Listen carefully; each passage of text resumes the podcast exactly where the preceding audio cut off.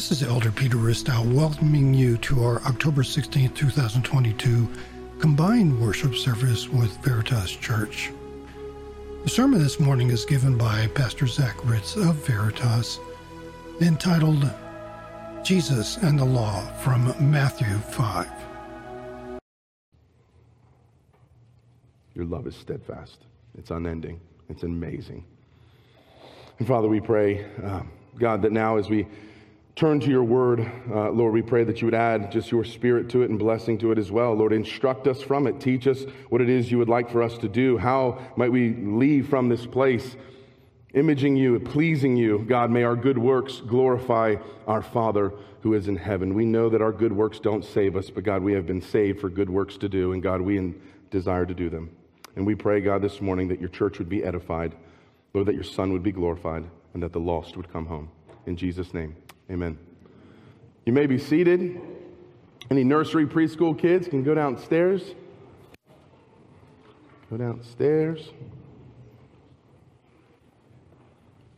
Teachers are in the back, can help you there. Always welcome to stay. A Couple uh, quick announcements, okay? Uh, Warrenton Bible Fellowship, check those Monday minutes, all right? Uh, so you, you're aware of what those are. If you don't know what Monday minutes are, but you would like to read them, uh, just fill out your information and email address and put it in uh, the offering box there in the back uh, of the sanctuary. And then Veritas Church, likewise, look for that church email. Right? Go out usually Fridays, Thursday, Fridays. It depends like how late I get the sermon info out to Liz. Uh, so if you get one on Saturday, you know it was a tough week. Okay, um, but if you if you don't receive those emails, but you would like an update about what we're doing. At Veritas, you can likewise fill out a connect card downstairs, leave your email address, and uh, put that in the offering box, and then we'll, we'll send that out to you. Some of the big things just that are happening this week is for Veritas, we have community groups getting started up. Uh, so we'll have one that meets uh, after church service in Vint Hill. Uh, we also have one that will meet uh, down in like southern Fauquier, Opal area on Wednesday nights, and then another one in Vint Hill on Friday evenings. Uh, and so we invite all of Warrenton Bible Fellowship, if you'd like to attend some of those uh, throughout the week, we would love for you to come. Uh, men's ministry is kicking off this week, as well as women's ministry next week. Always invited. Uh, and uh, likewise, Taco Tuesday at the shelter, right? Looking for some, uh, some people to serve. So not only for Warrenton Bible Fellowship, but even Veritas, if you would like to help serve tacos on Tuesday, maybe get to eat a few. I don't know. Is that against the rule? No. Okay, of course. Yeah. Uh, don't muzzle the ox while they're treading the field. Am I right? Yeah. Okay. so we'll both serve tacos and then enjoy them to the glory of God at the shelter. So uh, if anybody would like to help serve, uh, just contact Peter. Would you put your hand up? Peter's our guy. Okay. And he'll help you find the tacos. Great. Well, hey, I remember uh, in high school, man, I was taking, I don't know, Algebra 2, trigonometry. I don't really remember which one it was, but I do remember that I didn't like it. I didn't even want to take Algebra 1, let alone Algebra 2. Okay, like I, math just never really came easy for me. So if you're one of those math people, like, ugh. But hey, but it just never came easy for me. I remember in high school, like, raise my hand and ask the teacher, when are we ever going to use this stuff like in real life? Did anyone ever ask that question? You know, she said, pipe down, you know, and do your homework. Um, I just didn't want to learn anything more than what I needed for basic survival, okay, in the real world. And little did I know we'd have smartphones, you know, so man, uh, Many feel like Leviticus, like when you're reading through the Bible, is like trigonometry, you know? Like you start getting into the weeds of the Old Testament, and some people say, you know what, let's just leave this for the Christian architects and engineers who like that sort of stuff. And we skip over it. Many, however, continue to go further, not only of a dislike, but actually begin to teach that Jesus' death, burial, and resurrection has done away with the law altogether many of whom will agree with pastors like Andy Stanley and argue that we should unhitch our Christianity from the Old Testament. Okay, that's being taught today. That's being taught in our town. I know of at least three churches that are teaching that specifically. Leave it, unhitch it, don't need it. Now, this may be what some modern evangelicals believe, but the question we have to ask is is it true? Is that true? Should we unhitch our Christian faith, the New Testament from the Old Testament all together? Well, our text this morning is from Jesus, and he's going to give us uh, our answer. So that's great. From the Sermon on the Mount in Matthew 5, verses 17 through 20. So if you have your Bibles with you this morning, turn there. If not, it'll be on the screen. Matthew 5, 17 through 20. From which we will look at the relationship between Jesus and the law. And then we'll look at the relationship between the church and the law. And then we're going to conclude with at least three uses of the law, which I hope will be helpful for us as we go forth from here today. But first, Jesus and the law. What is his relationship to the law? Well, let's let him tell us. Matthew 5, verse 17, Jesus says in his Sermon on the Mount, Do not think that I have come to abolish the law or the prophets. I have not come to abolish them, but to fulfill them. Doesn't that seem like a silver bullet just right there from Jesus' lips? Jesus didn't say, I have come to abolish them, but just only after I fulfill them. That's not what he says. He doesn't say, I'm going to fulfill them, and when I do, they are abolished. That's not how he puts it. What he does is he contrasts the two ideas. He says, I've not come to abolish them, but instead I have come to fulfill them. Abolishing is not in the equation. That's a math joke. Just wasn't a very good one. Okay. However, many still teach, okay, that Jesus' death, burial, and resurrection has indeed abolished or done away with the Old Testament law altogether. However, they usually conflate uh, the law, especially the Mosaic law, right, into uh, just one idea or one thing. But instead, there are actually three categories of law. So as you're reading through the Old Testament, if you try to read through the Bible in a year, you're going to see different laws relating to different things there are three different categories that are helpful. One is the ceremonial law, the second is the judicial law, and the third would be the moral law of God. Okay, so the first, the ceremonial law, very much so regarding worship and sacrifice. This is everything to do with the, the tabernacle, everything to do with the altar and, and offering sacrifices on the altar, right? Very specific about how you cut up the animal. You know, got to get the barbecue just right, all right? Uh, so you, you, how you cut it up, how if it's to be burnt up, if you're allowed to eat it, right? Like everything, even what animal you're supposed to offer. So ceremonial law describes all these different laws as it relates to worshiping God in the Old Testament with the sacrificial system. It also includes things such as the cleanliness laws what you can eat, what you can't eat, what you can wear, what you cannot wear, right? Uh, because something might make you unclean. That doesn't mean you're, you're a sinner, you know, it, it just means you're unclean. You can't come into worship. So you would, you know, if you had leprosy, even, like you were considered unclean and you'd have to be removed from worship. You couldn't come to worship because you were sick. All right? So with the ceremonial law, what has Jesus done to fulfill that? Well, Jesus has come and he has made the unclean clean. He has made the unholy set apart and holy unto God for his use, for his service. And, and now our spiritual act of worship is to offer ourselves as a living sacrifice. Because Jesus is the once and for all sacrifice. Jesus is our great high priest. Jesus is the one uh, who, who now advocates to us before the Father as our great high priest, who has offered uh, himself, the spotless uh, lamb, right? And by the shedding of his blood, we have forgiveness of sins. Now, if we were to just say, okay, that's it, let's do away with the ceremonial law and never talk about it ever again, well, then how, if you only had your New Testament, would you even understand that Jesus is the Lamb of God who takes away the sin of the world? Why would Jesus even need to die? Why is it that without the shedding of blood, there's no forgiveness of sins? There's no way to truly understand the sacrifice of Jesus, the gospel, without the Old Testament law. And the book of Hebrews explains that to us. But the second is the judicial law. Judicial law is different. Judicial law is about the, the nation Israel, right? Which uh, we all have judicial law right? Governing Warrenton, governing the United States. This is if you break one of these laws, you're going to appear before a judge, right? Like this is judicial law. There are things that you can and cannot do. What happens if you do steal something from someone else, right? How, how do you make restitution for that? So then all you'll see within the, you know, the law some judicial laws. Okay? Now, of course, Jesus abides by and obeys the judicial law of God. And really, every nation should model uh, their judicial law off of God's law, right?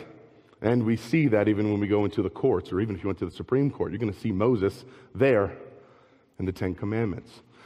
Then the third is the moral law, okay? The moral law. The moral law, uh, Jesus, yeah, he fulfills the ceremonial law, he obeys the judicial law, he really embodies the moral law.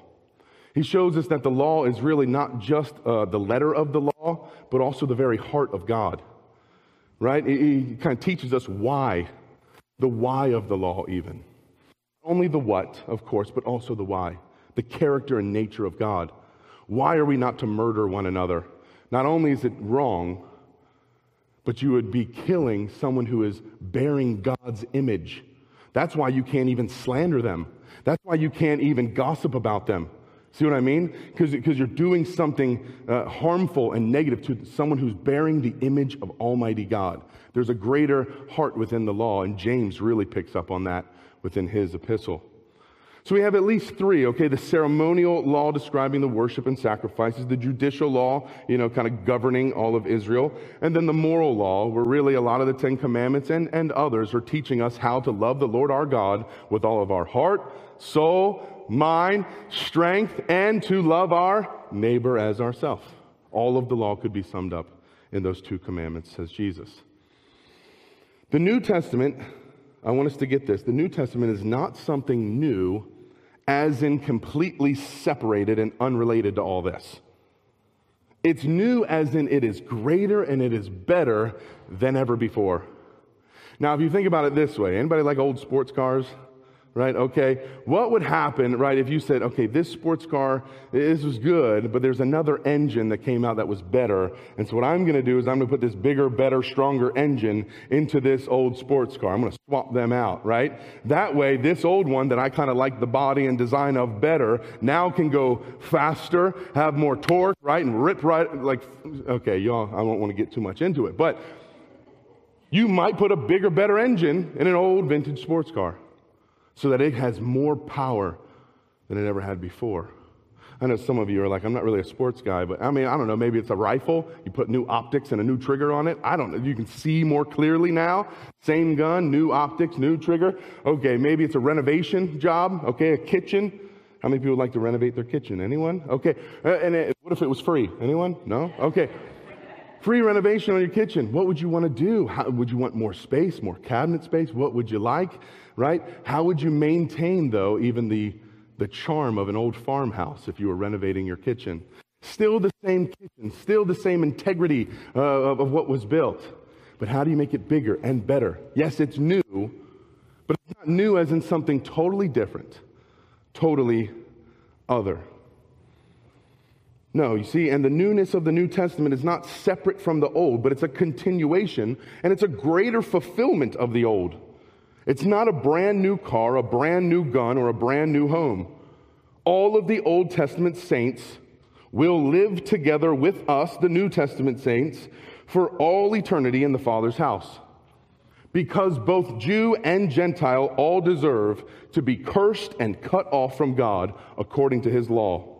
According to his law, all of us deserve to be cut off from the covenant promises of God. All of us deserve the curses of the Old Testament covenant. All of us deserve damnation and death according to his law, both Jew and Gentile alike. But Jesus, but Jesus was cursed and cut off on our behalf. Jesus went outside of the camp. Jesus became a curse for us so that we might become the righteousness of God in him. Jesus did not come to sell the car. Jesus did not come to trade in the gun or demolish the house. He came not to abolish the law, but to fulfill it. The New Testament is not something new, as in separate or unrelated to the Old. It's new, as in it is greater and it is better than ever before. Jesus and his church are a fulfillment of the Old Testament. Jesus will accomplish everything promised in the Old Testament. He says so in the very next verse. Matthew 5 18 says, For truly I say to you, until heaven and earth pass away, not an iota, not a dot. That basically is like a Hebrew way of saying, you know, dot your I, cross your T, right? Not an iota, not a dot will pass from the law until what? All is accomplished. The law will not pass away until heaven and earth pass away. Did heaven and earth pass away when Jesus died on the cross? Did heaven and earth pass away when he was raised again from the dead? Is heaven and earth pass away right now? No. Therefore, there was more accomplishing work that needed to be done. That's why there's a book of Acts. And it didn't just all end after his resurrection and ascension. There was more, more to be fulfilled, more to be accomplished. That's the rest of the New Testament. Jesus is fulfilling the Old Testament, bringing all nations to himself through his spirit filled church.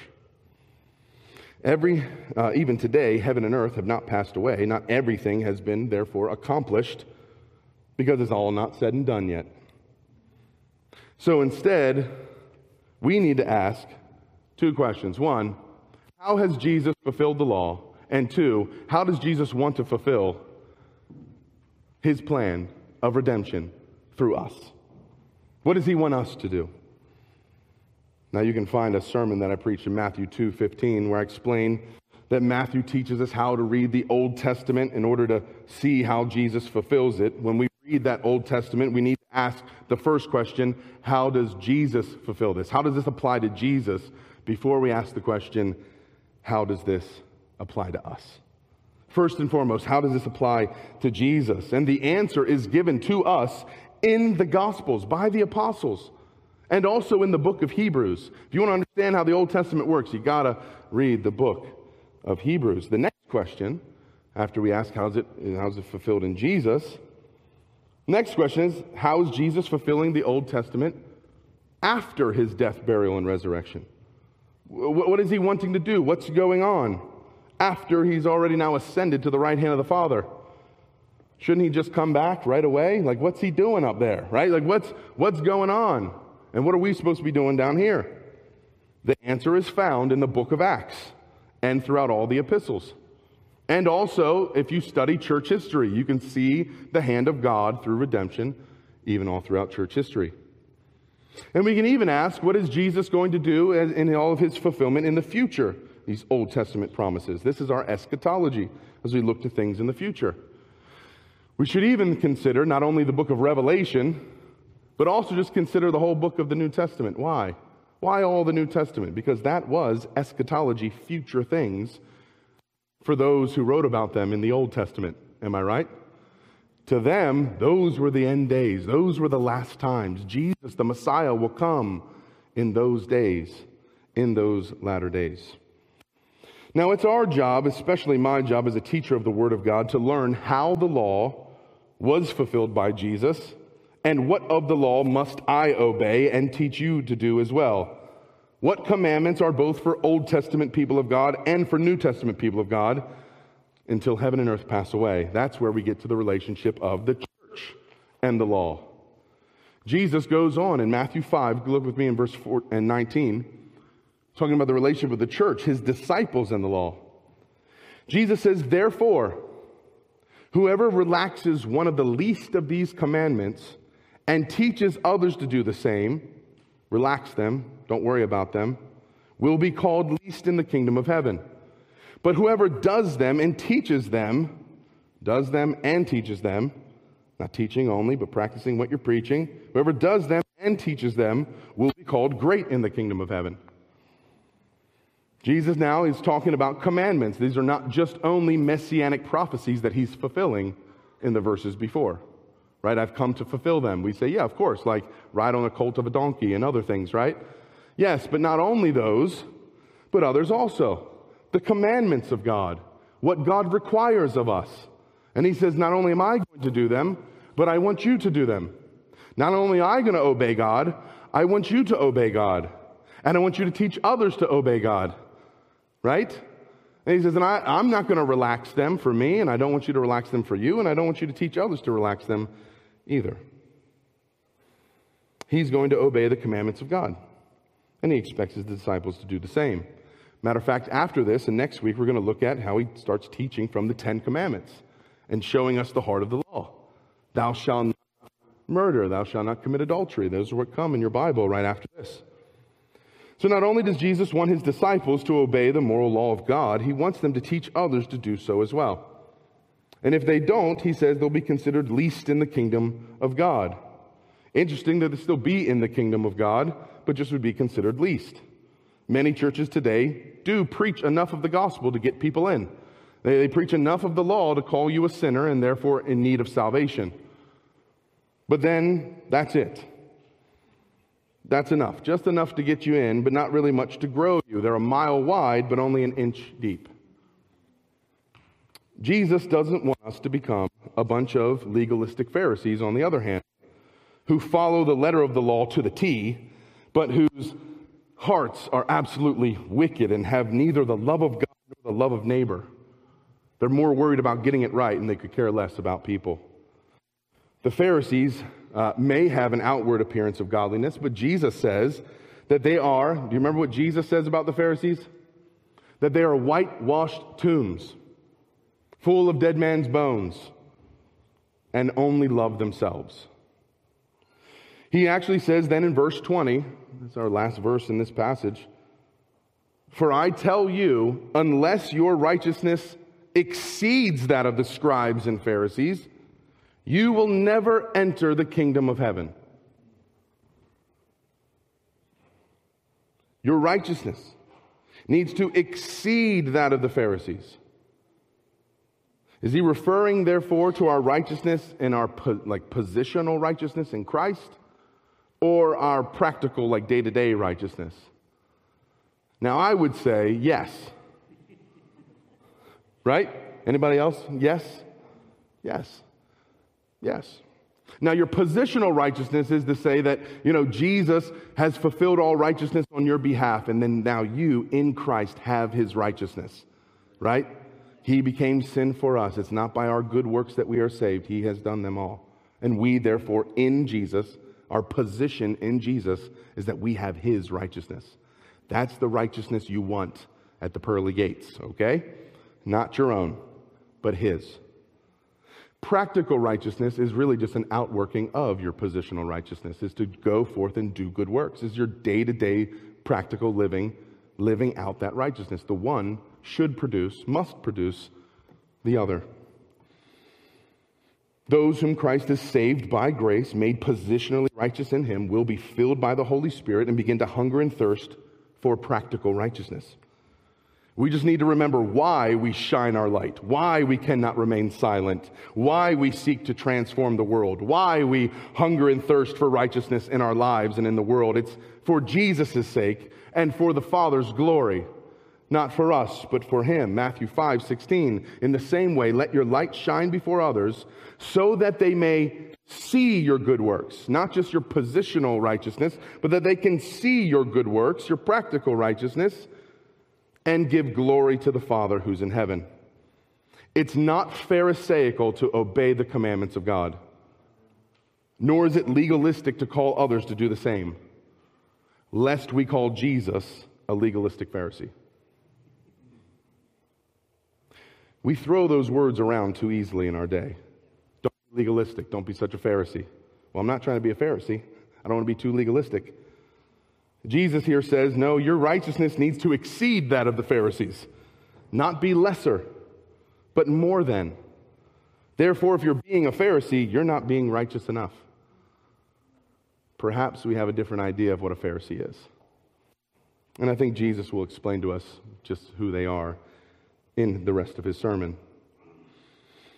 But again, he says, do not relax any of these commandments. Instead, teach the greater idea of them. Not just the, don't just teach the commandments of God as like we just need to do this, do that, like to the letter, to the T, but teach the heart and spirit. Teach not only the what, but teach the why.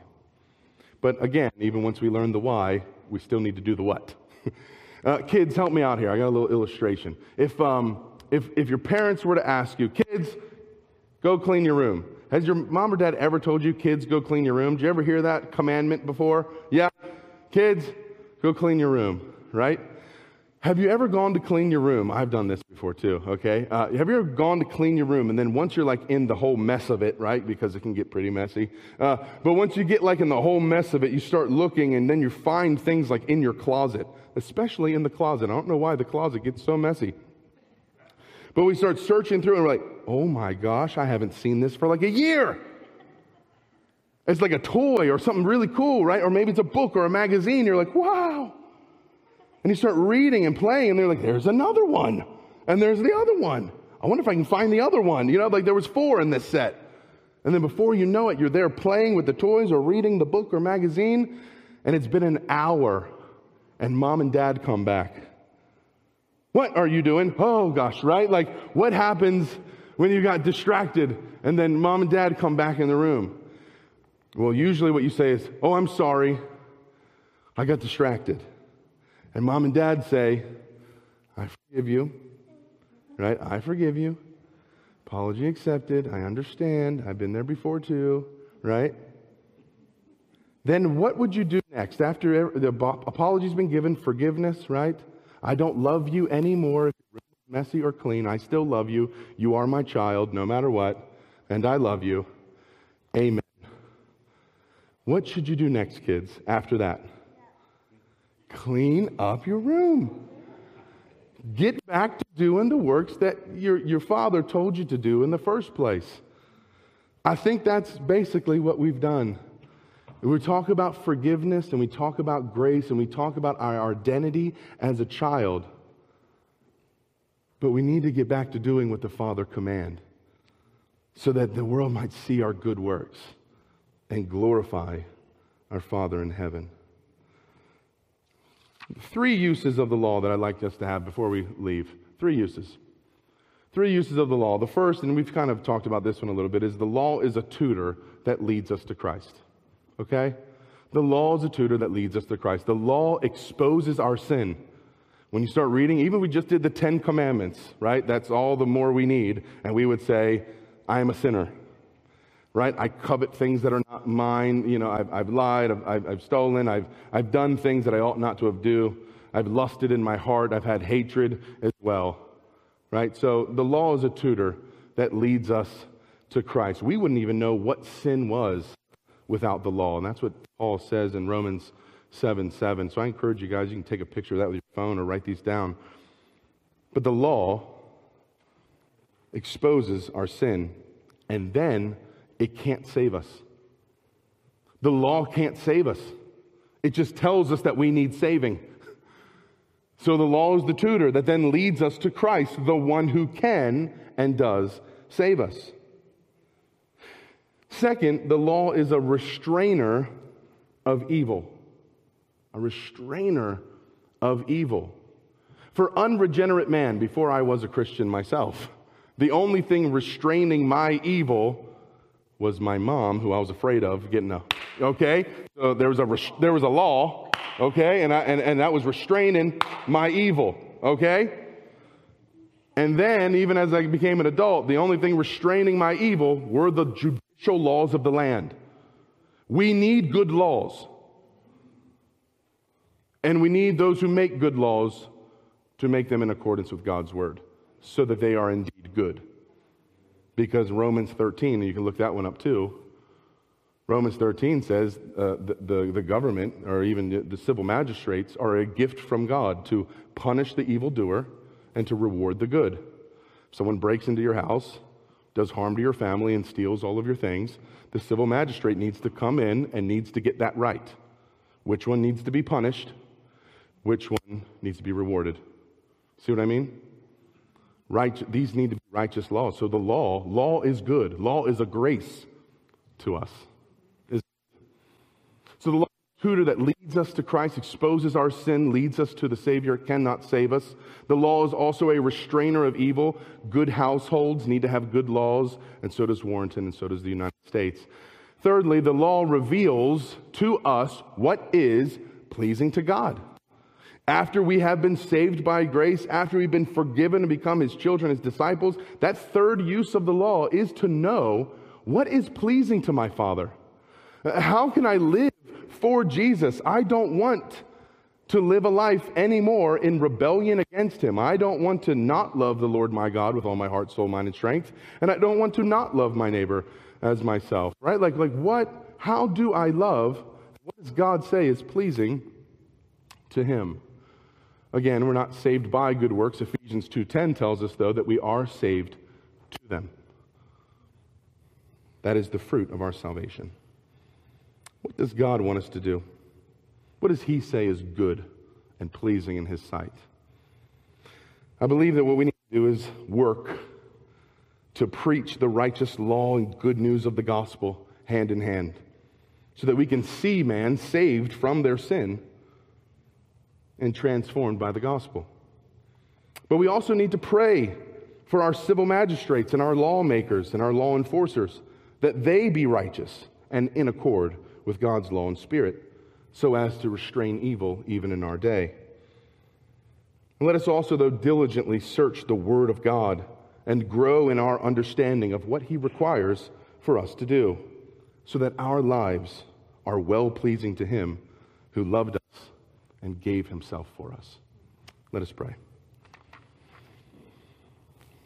Father God, we, we thank you for your good law. Indeed, it is good.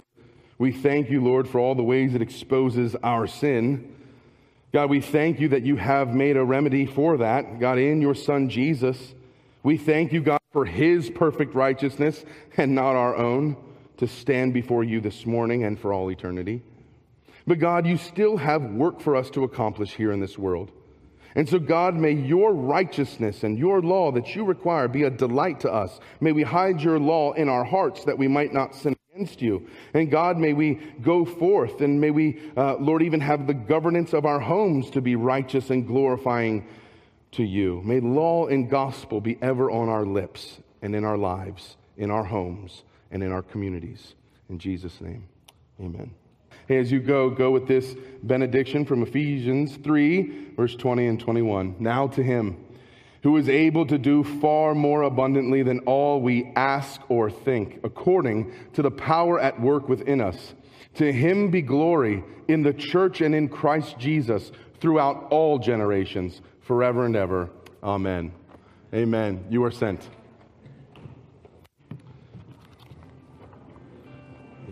Even when I don't see it, you're working. Even when I don't feel it, you're working.